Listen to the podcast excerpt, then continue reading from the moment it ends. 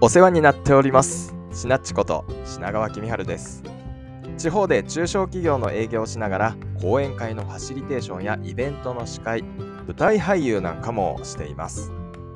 この番組ではそんな私が人前で話す際に気をつけるといいことや会話する時のポイントなんかをお話ししていきます。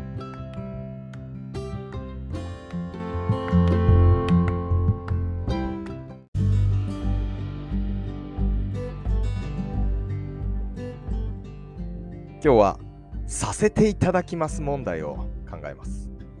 あなたは今巷にあふれるさせていただきます問題ってご存知ですか？ご存知ないですよね。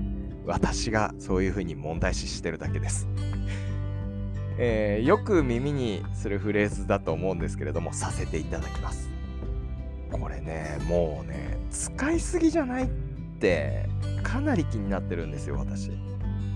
させていただいてばっかりさせていただかなくていい場面でもなんですよ。まあこう気になってるのも私個人的にもちょっとあ今使わなくていいかなっていう場面で出ちゃった時に気になってるからっていうのもあるんですけどね。させていただくってそれを使う時って許可をもらってやってる場合ですよね。あもしくは何かのおかげでやってる場合のはずです。許可をもらったんでさせていただく。もしくは、あなたのおかげでさせていただいているという構図の時に使うと思うんですよ。で、させていただくっていう言葉が、あれ？もしかしたら癖になってるかも。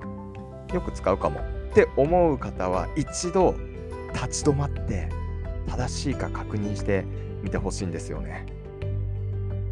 なぜなら無意識のうちにさせていただきますって言われた人は言った人のことを低姿勢に慣れてるでしょ私って思ってるんでしょっていうふうに取られるからです。低姿勢に言ってますよ私っていうふうに。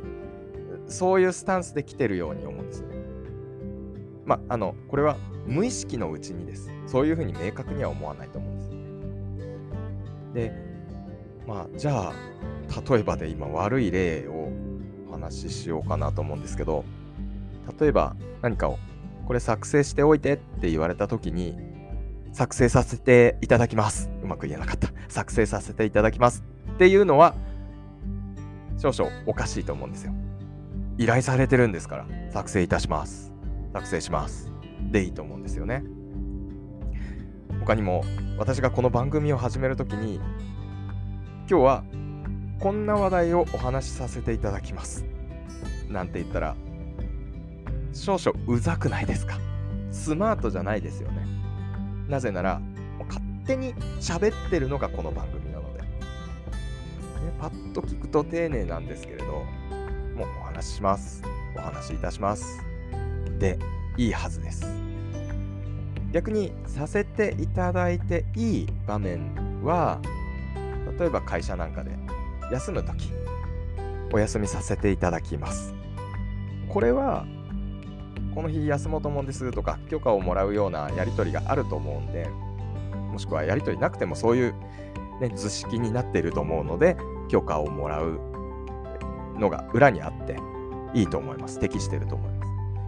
あとはなんとなくグレーなのが、つい最近、ニュースのインタビューなんかであったんですけれども、商店街でお店をオープンしたっていう時にその店主の人がこの商店街で営業させていただいてますっていう風に言ったんですよね。これはへりくだりすぎてるような気もするんですけれども商店街の他店の理解もあってとか地域の皆さんに応援してもらってようやくオープンできましたっていう意味も入っているとも取れるのでまあまあいいかなとは思いますね。そんな風にですね、ただ単にへりくだる気持ちを表すだけでさせていただきますって使ってる方は、ぜひ立ち止まってもらいたいなと思って今日はこんなテーマでお話ししました。させていただきます問題。ぜひちょっと考えてみましょう。今日は以上です。失礼します。